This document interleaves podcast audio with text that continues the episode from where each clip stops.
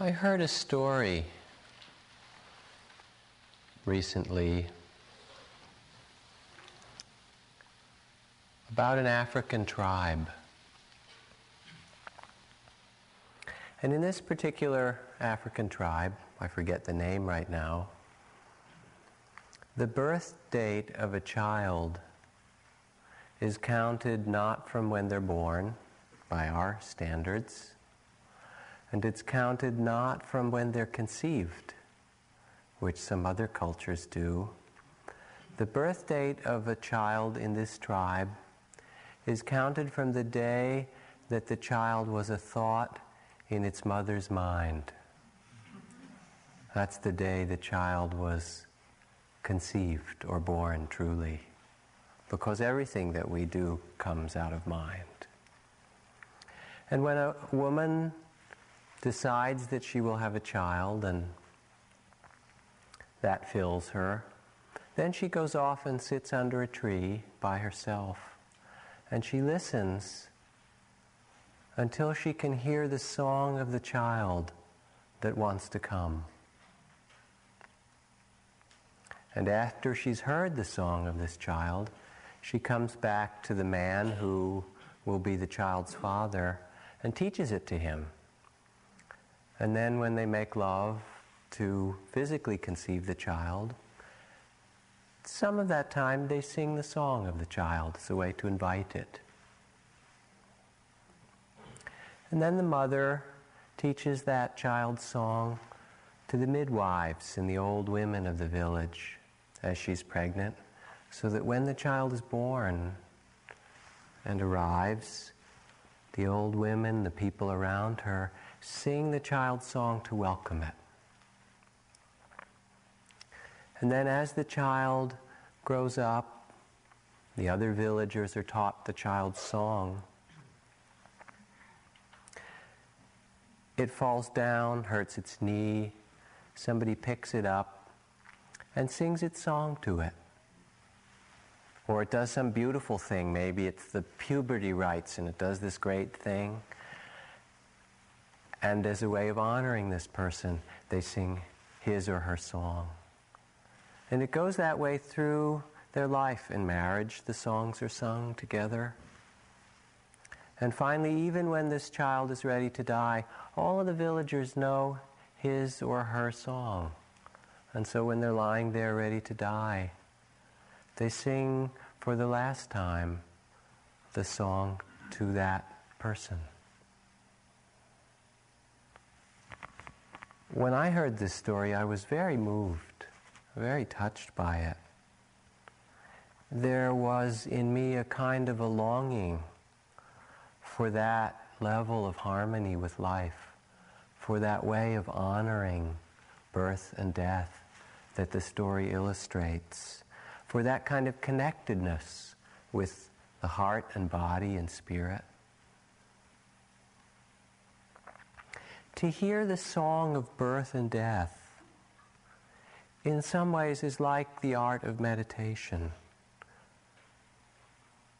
It's a simple listening to hear the song of that child or to hear the song of our life. To pay attention or to listen means not to be aware of what was in the past that's done. And certainly there are patterns and things that still are with us in the present from the past, but that's here now. The past is gone. And to listen also isn't to listen to the future, because that's just imaginary, fantasy. It's not here. To listen is to be awake in the present without moving away from or running away from what's actually here. This art of listening to the songs. The present is a very interesting place. It is difficult and beautiful. Did you ever wonder after you, you know, everybody saw Ram Dass's book Be Here Now, right? Seems like a terrific idea. Why don't we do it if it's such a great idea? Why not? Have you looked? Because in the present is joy and sorrow. And in the present is birth and death. And in the present is pleasure and pain. And in the present are some things we just as soon not feel. But the present is also interesting in another way. It's the only place we can see. It's the only place we can learn or touch or smell. Just here. And even more importantly, it's the only place we can love. If you love in the past, what is that? A memory. It might be a good memory, but it's not worth a whole lot. And if you love in the future, what is that? It's a fantasy. Our society is quite good at that. But the only place to actually love another person, or a tree, or a living creature, or the earth itself, is when we're here in the present. Otherwise, if we don't live here, what may happen is what Joseph Campbell said. He said, You climb the ladder only to discover it was against the wrong wall. you know what I mean? So, this attention is really very simple. And yet, it's an extraordinary thing in our lives because to be present and pay attention is to not want it to be some other way. Always we're trying to make it or get or have or change or progress or accumulate or get rid of. We always have a plan and we're measuring how we're doing. But to pay attention to what's actually here is quite extraordinary without trying to make it different, without judging it, or resisting it without some agenda. Usually we have some goal, don't we? Alan Watts wrote about this quality of attention and meditation. He said the only things in human life that are really equivalent to it are music and dance. Because when you play a piece of music, the object isn't to get to the end of the piece of music. If you did that, then the fastest musicians would be the best, do Beethoven at triple time, right? The object in playing a piece of music is to play it and be there and enjoy it at its appropriate rhythm and tempo. Or the same in dance. If the idea in dance was to get with your partner from here to the end of the room, it would be a very funny dance, wouldn't it? But it doesn't have a place in time or space. Rather, the dance itself is the object, as the music is. It's a opening to what is actually here in the present, rather than trying to be anywhere else, and being in this present in harmony with it. It's a wonderful thing. Now, how does that relate very directly to what we've been practicing here. We pay attention to the breath. Initially, it's hard to do.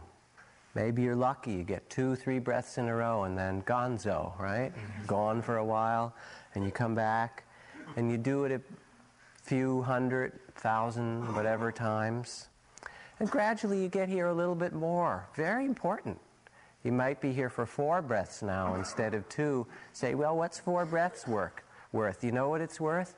It means you're here alive twice as much as you were a few days ago. It's worth a great deal.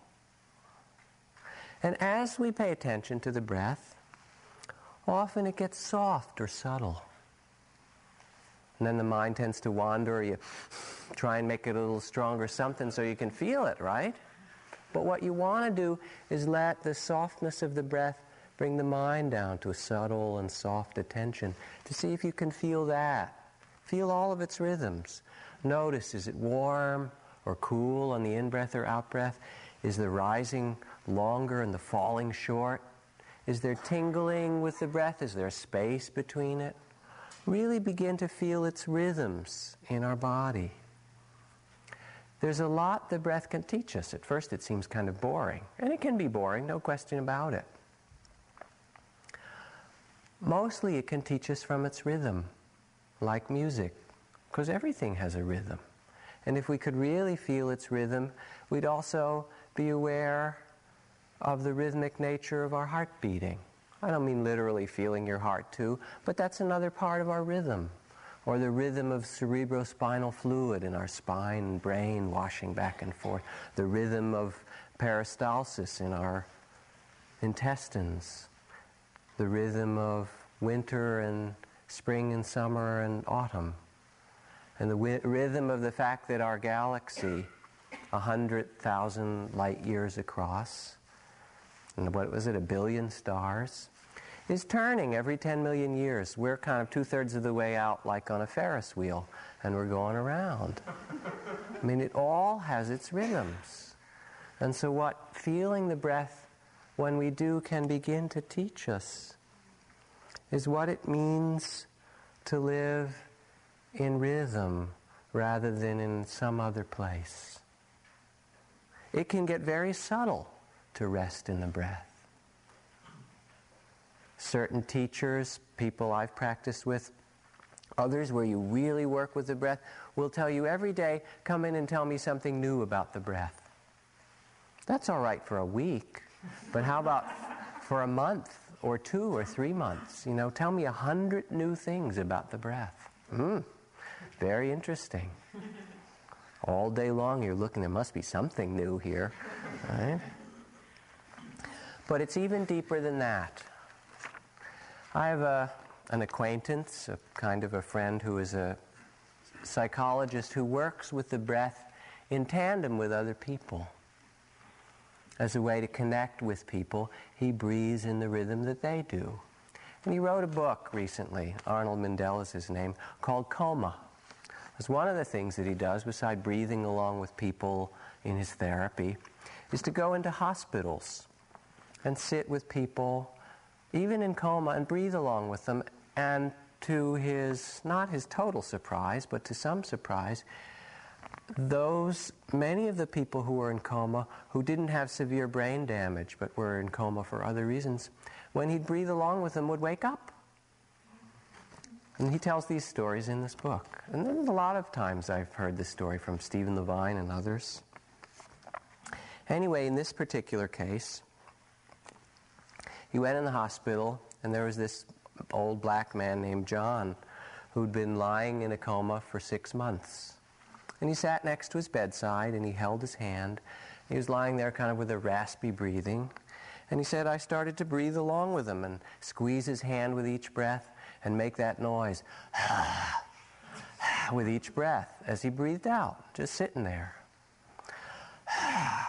And after about 10 minutes of just breathing his breath, squeezing his hand, and making the same sound, all of a sudden he opened his eyes and he sat up after six months. He said, You see that? I said, Sure. What was that? He said, A big white ship's coming for John. Are you going to take it? I asked. Not me, he yelled. I'm not getting on that ship. Why not? I asked. That ship's going on vacation. It's a cruise ship. I got to get up in the morning and go to work. John had worked hard all his life and was now in his 80s. His cancer had reduced him to a bag of bones. He was stuck at the end of life because he couldn't allow himself to go on vacation. So I said to him, Well, you know, going to work sounds okay, but maybe you should check the ship out. Take a look in there and see who's driving that ship. So he closed his eyes, eyes open, startled. He said, Wow, there's angels down there driving that ship. Do you want to find out where it's going? I asked. So he went inside again, looked, came back out. He said, That ship's going to Bermuda. Well, I, I knew he was looked like a kind of practical guy, so I said to him, "Well, what's it cost?" And a minute later, he said, "It doesn't cost anything. It costs nothing." Think about it. I said, "Ever take a vacation?" Nah, never had a vacation. I've been working and working and working. Well, you might try it. Yeah, he started to think about it. chances are, if I don't like it, I could probably come back. I said to him, Yeah, maybe you could. then I said to him, You do what you want. I'll trust your judgment. I'm busy. I have to go and see someone else now. And so I left him. He closed his eyes, and that was it. When we came back 30 minutes later, he had died. He had gone to Bermuda. That's a true story. So the breath is a really powerful instrument or vehicle.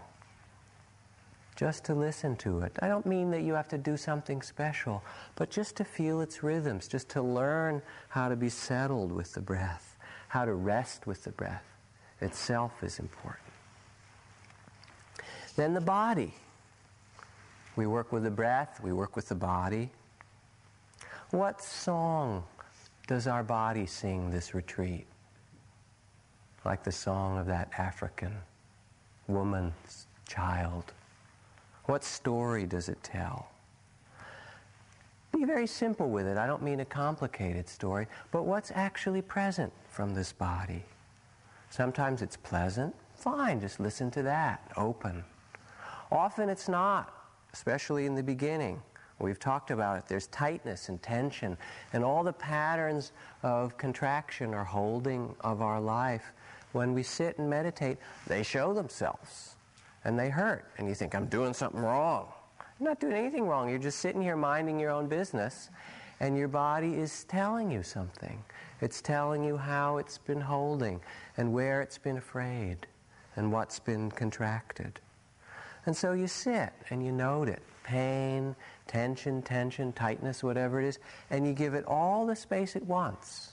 Not trying to change it, not trying to get it to go away, but you feel this tightness in the shoulders.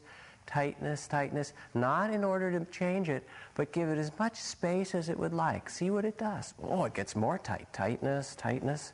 Terrible tightness.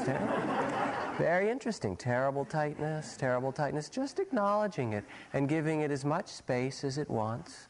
And eventually, in its own way, things open. Then other kinds of things come. Sometimes there's deeper pain, or hot, or cold, or fire, or kundalini things. That's what they call it. It's just energy, really. All kinds of stuff. At every retreat, at least a quarter of the people sitting are going through some really strong physical stuff. It's not always the same person. They might come to one retreat and sit very peacefully, and the next retreat they come and there's fire and all this stuff going on. That's not your job to figure out. It's to be with what's actually in the present. To relate to this body as part of the opening of our practice and our spirit just to be with it, with this extraordinary fact of being embodied, of being incarnated. An amazing thing. And a lot of us have tried to avoid it for a long time, you know, quite seriously. So here we're asked to acknowledge, to listen to its song, to honor, to touch it with kindness, to relate to it. It's easy to use spiritual practice to try to avoid our bodies or our feelings or stuff that we don't like. But it always comes back to haunt us. It does. You can't get enlightened and kind of get rid of that. It doesn't work that way.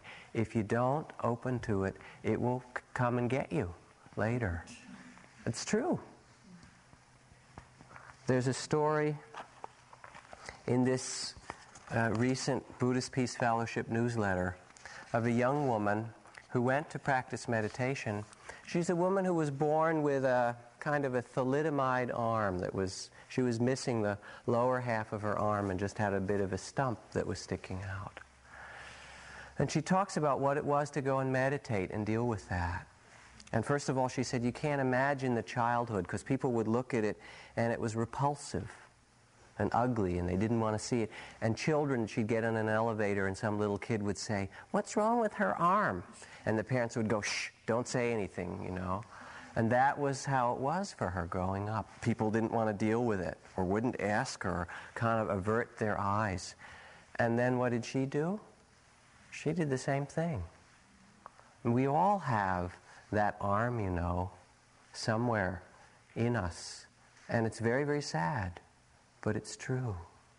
She went to sit in meditation. She did it Zen, where you kind of have this mudra with your hands in, in the middle. And she said it was so hard because I only had one hand there, and and it was there was nothing to support it on, and no one at the Zen center talked to her about it either initially. Then she said at one point, "I remember the first time I really looked at my arm. I was 25 years old. To really look at it. Do you understand?" So we have to look at this body and this life directly. And then when she really started to deal with it, she went and she took karate and learned to break boards with it. And then she studied massage, this thing that was so deformed that people didn't like. And she learned to be a healer and to touch people with both of her arms. If you can imagine what that would put you through. So we have this body. And we're asked in our meditation and our spiritual life not to try to change it, but to honor it and listen and feel and sense in the present what's here. The breath, the body.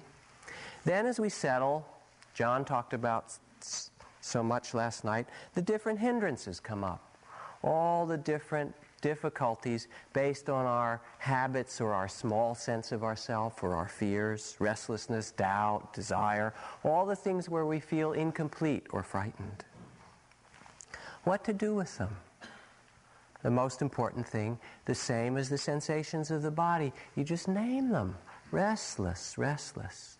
Fear, fear and listen to it, make friends with it. Let it too arise and pass and be part of the meditation. Usually, we resist and fight and try and get rid of them. Have you noticed? I don't like the sleepiness. I don't like the doubt. I don't like the, I shouldn't be doubting. I should know what I'm doing. I don't like the anger or the judgment. Go away. Don't stop judging. That's no good, right? Here is Gandhi. He, Mahatma Gandhi. He says, I have only three enemies. My favorite enemy the one most easily influenced for the better is the British Empire. My second enemy, the Indian people, is far more difficult. Anyone who's ever traveled in India will understand that. But my most formidable opponent is a man named Mohandas K. Gandhi. With him, I seem to have very little influence.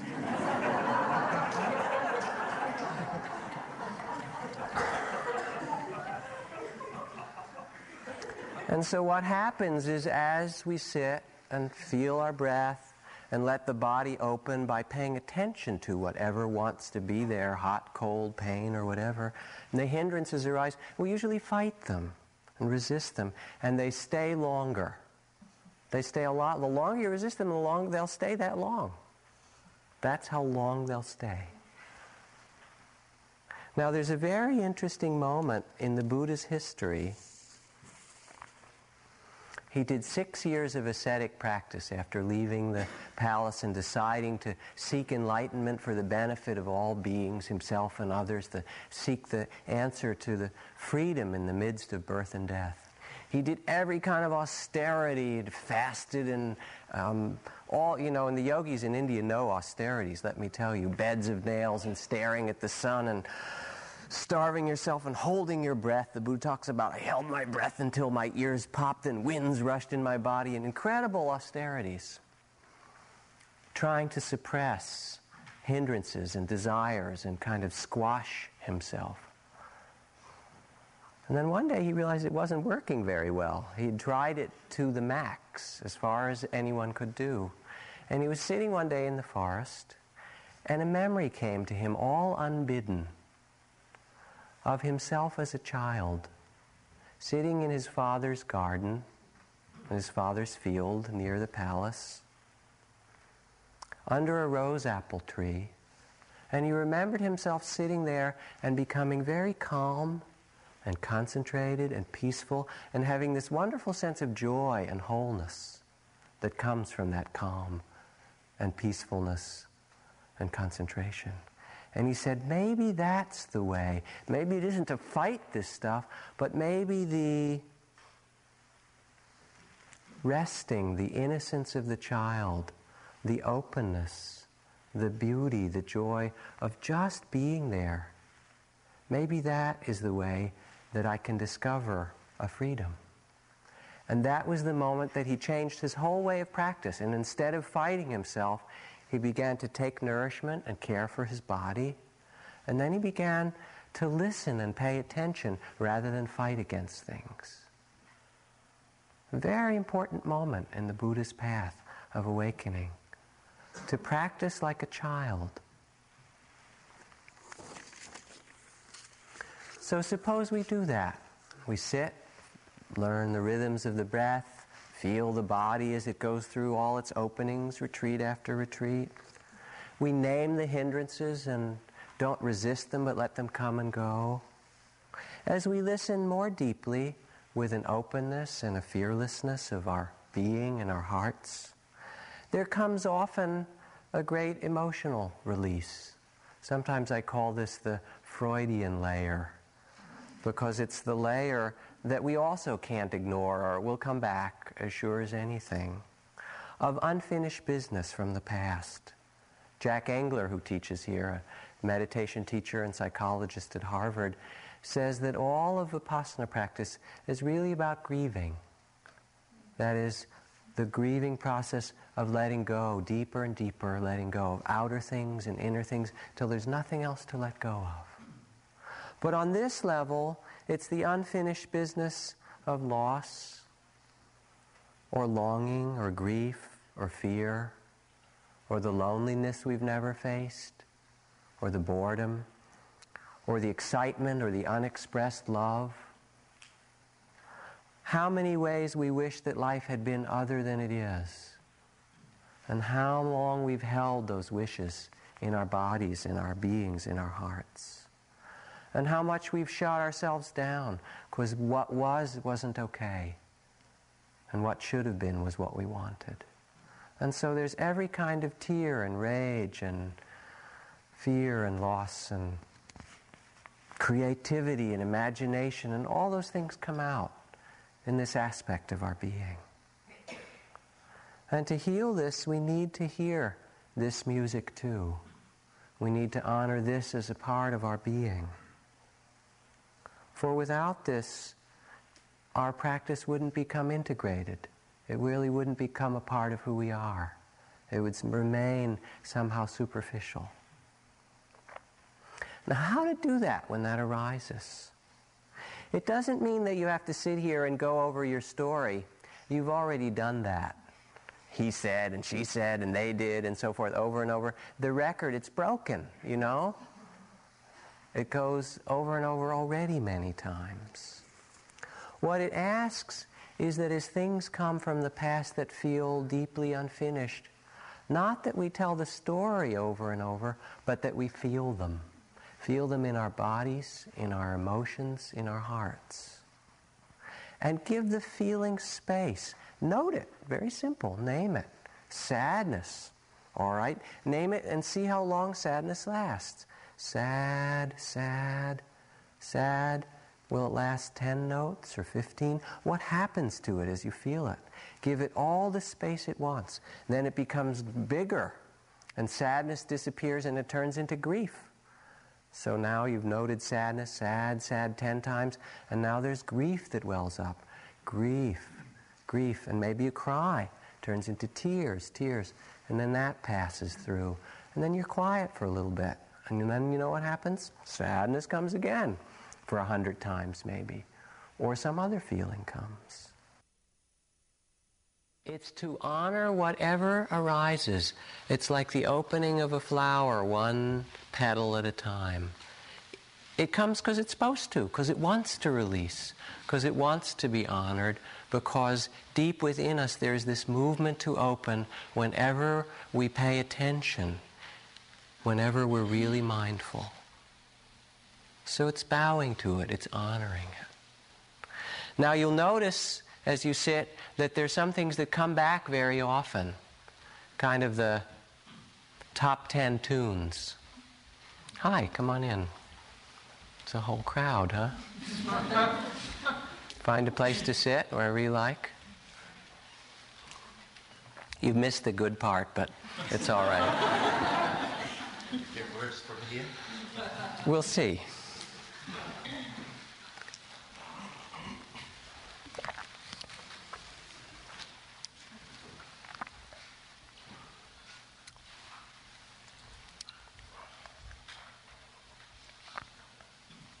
So sometimes we're sitting and there's these releases of memories and feelings from the past and emotions and unfinished business.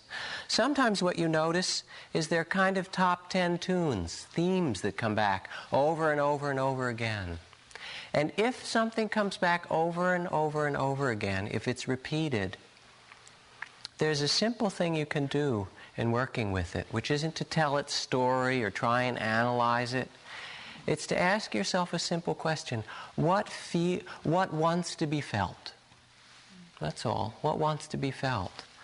And so sometimes you'll see, you know, sexual fantasies come over and over and over again. I had that a lot in my early practice, many, many kinds. And at first I thought, well, lust, you know, I'll just name it and maybe it'll go away. But after a while I noticed something interesting when I really paid attention. That it came very strongly, and as I paid attention, it came when I was lonely. And it really had very little to do with sex at all. It was loneliness. And as soon as I acknowledged how lonely I felt, lonely, lonely, and felt it in my body, and just named that was there, that it lost almost all its charge. It would come for just a little bit. Or sometimes some thought comes over and over and over again. Plans to do this and do that. And it keeps making these plans. And then as you pay attention, you realize you're worried or anxious. That's what's going on. What, feel, what wants to be felt that keeps coming back? Oh, anxiety. Anxious, anxious. Feel it. Give it all the space it wants. Anxious. And it moves and it opens. Anxious, bigger. Anxious, anxious, very big. Anxious, anxious, anxious. Just letting it gradually it dissipates. And then the thoughts don't need to come so much because you've really felt what's there. Do you understand this kind of attention?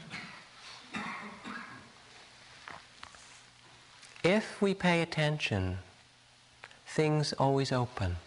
If our attention is genuine, not trying to change it or get it to go away or fix it, it might get stronger first. You might note fear, fear, and then it turns into terror. Okay, terror, terror. This I hate this, hating, hating, you know. and you're just being with it, but it will open if you give it space. That's really what part of what attention is. And as you listen to the song of it and you touch it with attention and with kindness, you start to sense that it's just an empty dance. It's like a movie or a cloud or a dream. From Chogyam Trungpa Rinpoche, speaking about the heart of practice, he says, When you awaken your heart you find to your surprise that your heart is empty. You find as you look closely that you are looking into outer space. The more deeply, it's like the poem John read last night. The more you look in, the more you see its space. What are you? Where is your heart if you look? If you really look, you won't find anything tangible or solid.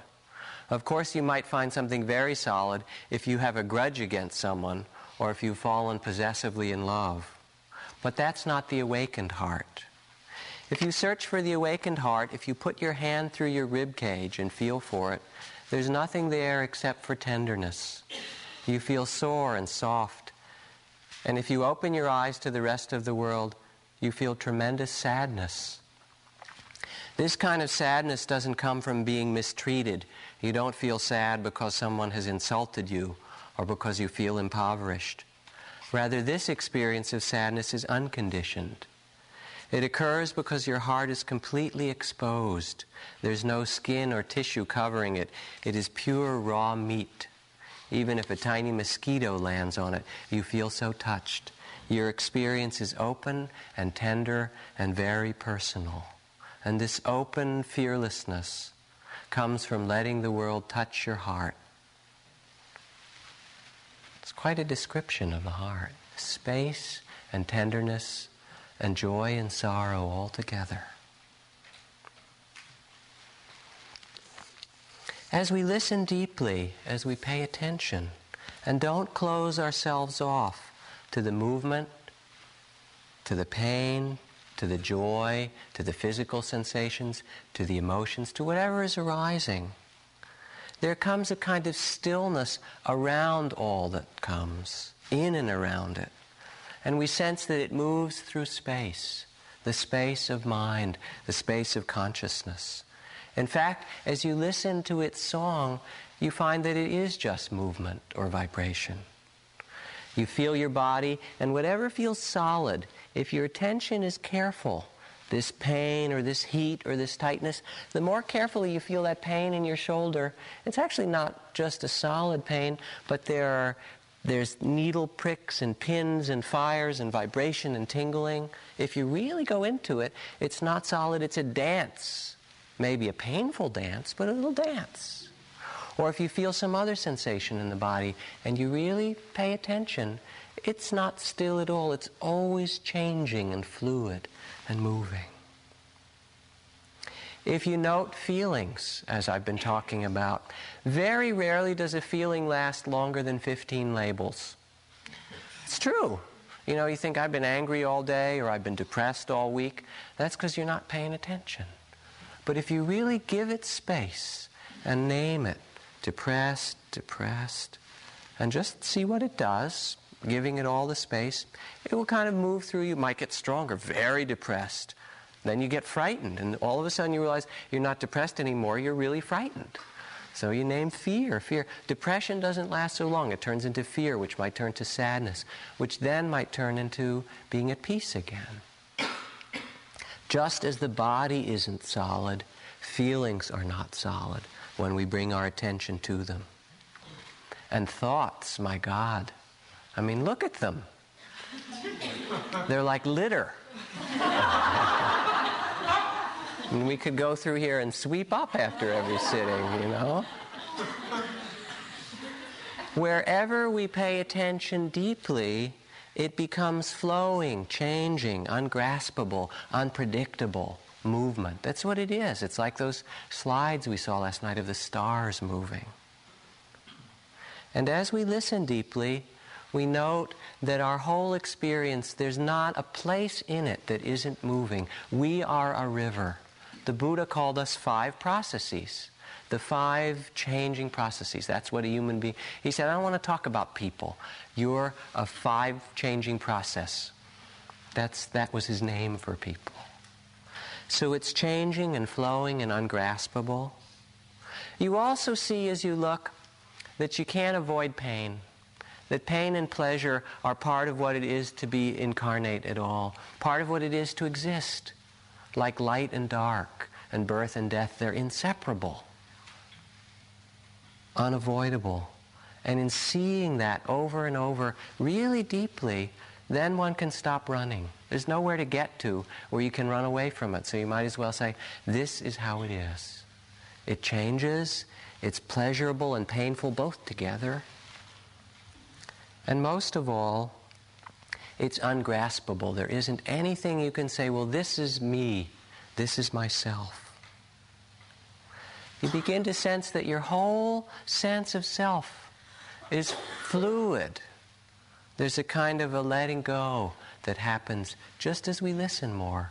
A, a, dying, really, of our old sense of self, of our images, of who we think we are, Remember the story of Mullah Nasruddin? He went into the bank to cash the check, and the teller said, Could you please identify yourself? And he pulled out the little mirror and said, Yep, that's me, all right.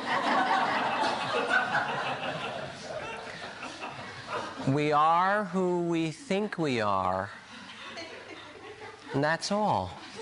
Our ideas about ourselves create some sense I'm this way and that, and I was this and I'll become that.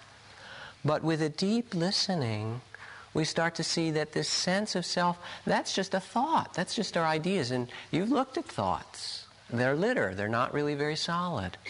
Well, how about feelings? I'm my feelings. Are you your feelings? But they only last 15 labels, right?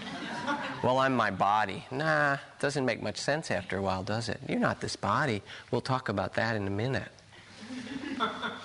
well, then what am I? And you start to sense that none of that can be yourself, but that you are this play or pattern. Our nature is really very mysterious, much more mysterious than we let ourselves remember, because it would be a little scary. But it's beautiful, too. I met a person recently who came to Spirit Rock, the center in California. In his 70s, his wife had died this summer. And he was a materialist. You know, when you die, you become you just dust and ashes, and that's how it is. Um, he'd grown up in a scientific household, and that was his belief. And he turned to me. He was in his 70s. He said, My wife died after 49 years of marriage. She died in, in August. I didn't believe in any of this stuff. He said, But then one afternoon in September, bright sunny afternoon, she came to see me in our living room. And she looked at me, and I looked at her. She was with a couple of other kind of people, like she just finished some processing or something, he said. And then she kind of waved at me, make sure I saw her. And then she went through this door. He said this doorway was filled with the most inutterably beautiful light you could imagine, a kind of light I'd never seen before in my life. He said, I didn't believe in any of this. And then somebody gave me Raymond Moody's book on Life After Life, and I started to see all these people are having this experience. Or Rodney told me a story yesterday at dinner about someone in his hospice work who was dying, really near death, whose, whose brother had just died in a car accident. And the family decided, well, we shouldn't tell him because he's on his deathbed. He's going through his own process. Let's not tell him right now. And so they all decided not to. And the family went in with Rodney to see this man. And he looked up at them and he said, How come you didn't tell me my brother died? And they said, How do you know?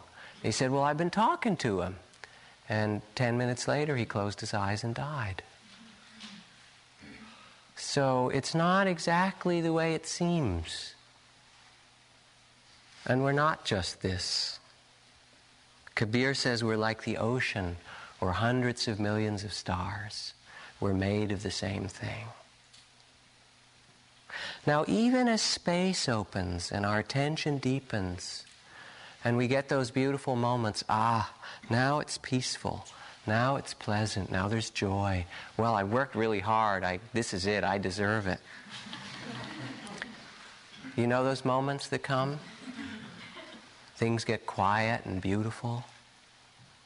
As you get more continuous in practice, that's how things open. You get more and more continuous. Again, there often arises this old habit to grasp at it. Oh, now I've got it. This is it this state, this rapture, this openness, this moment of peace. If only I could keep this. And we see ourselves trying to hold it and grasp it and get it. And that becomes, that really is our first and our last great problem. It is. Even enlightenment is a problem. There are stories that we've heard of awakening, bliss, understanding, perfection everlasting, some amazing experience, the end of all my pain and conflict. If I work and struggle, I'll get to it. I'll undergo any agony. I'll even sit a three month course. But I must have this, right? And so we get this idea that there's this thing, this state. And we try over and over to get something to stay. And then some point, sooner or later, it begins to dawn on us that all the conflict and the sorrow and the suffering and the frustration that we experience is none other than, is just the same as our hopes, our aspirations, our desires, and our demands. That we want it to be any way at all is our suffering. And there comes to us a sense of the true path. And the true path to liberation, to freedom, to joy is not to fix it or grasp it or gain anything whatsoever. But it is to discover now, here and now, that which is timeless and eternal and unborn and undying. It is to awaken in this present and to touch all that arises with the wisdom and the love of a Buddha. In this very simple setting, here we're just sitting and walking, some great and wonderful thing can happen for you. It really can. And that's what we're here for. I want to end with a story and a short story and a little reading. A good friend of mine and of some of the others of us in the community, a man named, was a man named John Hobby, one of many of our community who has died of AIDS. So many beautiful young men, especially. I live in San Francisco where there's a really big community of friends who have AIDS. And John was one of them. Very devoted and beautiful guy. And as he got weaker and we would meditate together once in a while, or I'd visit him. He got really weak, but he still wanted to make contact, and I couldn't go all the time, so I would call him on the phone. And sometimes he, toward the end, he, he could hardly talk. He'd just say, Hi, are you there? You know? And then I'd say, John, do you want to chant together? And I'd just hold the phone and we would chant together, Namo Tassa Bhagavato, and I'd hear his voice, Namo Tassa, on the other side of the phone. And we would do that. That would be our way of just kind of holding hands through the telephone. He was a very wonderful man. But anyway, he chose his song, like the beginning of this talk, listening to that a song of birth and death, the song of the child. He chose his song and he asked that it be read to him several times a day near the end of his life, and read to him as he died, and read to him afterward. And it's a passage from the Tibetan Book of the Dead. And it's said that if you listen to such a passage deeply, you'll be awakened It could save you a lot of trouble. so I read it to you and commend it to your listening.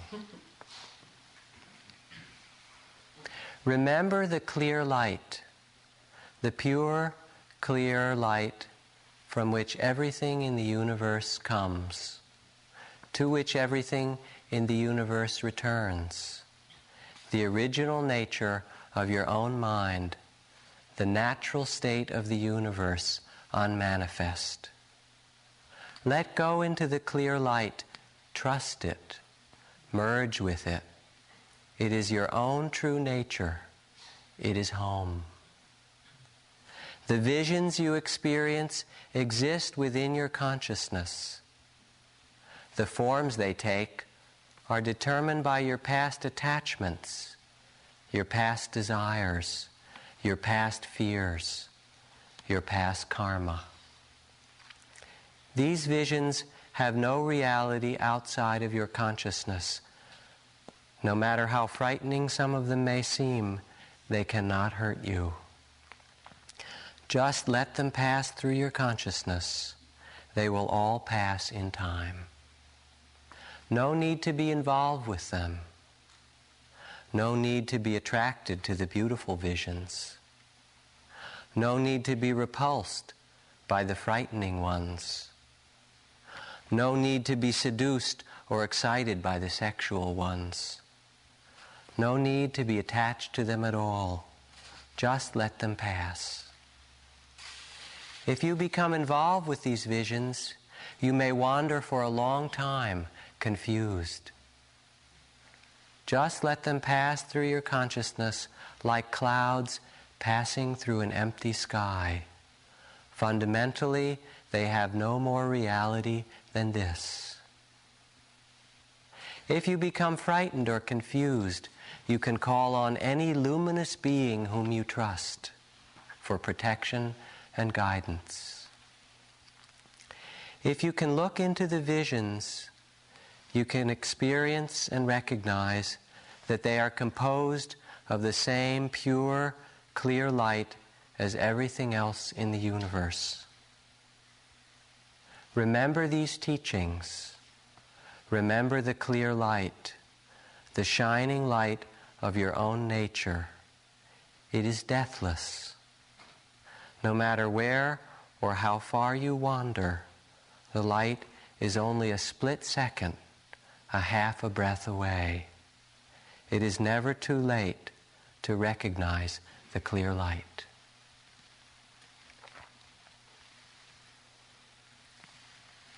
Let's sit for a minute.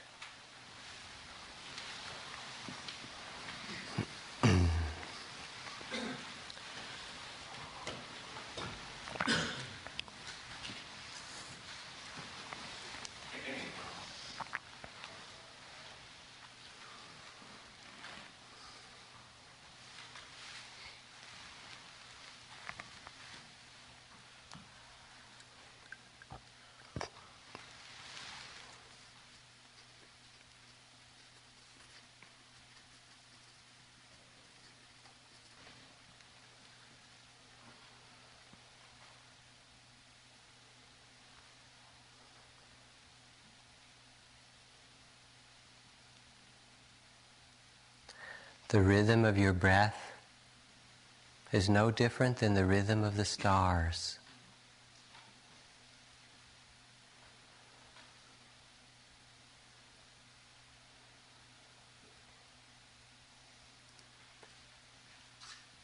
It doesn't matter here if you have visions or rapture or whether you get concentrated or not.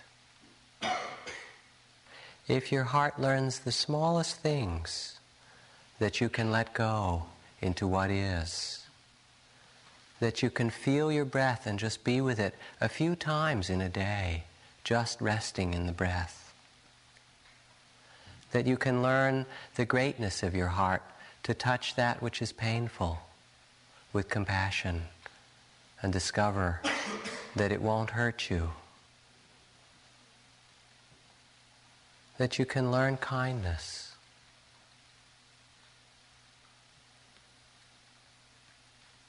that you don't have to hold on. If you learn that even for a moment, your time here is really well spent. Because what else is there to learn in the, in the long run, in the big game? What else really matters to us?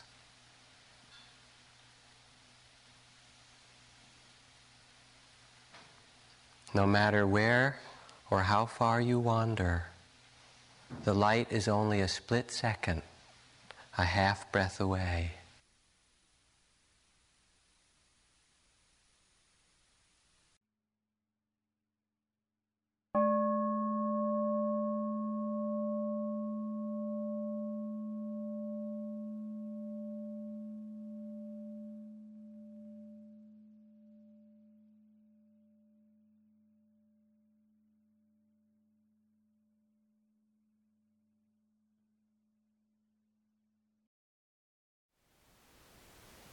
Thank you for listening.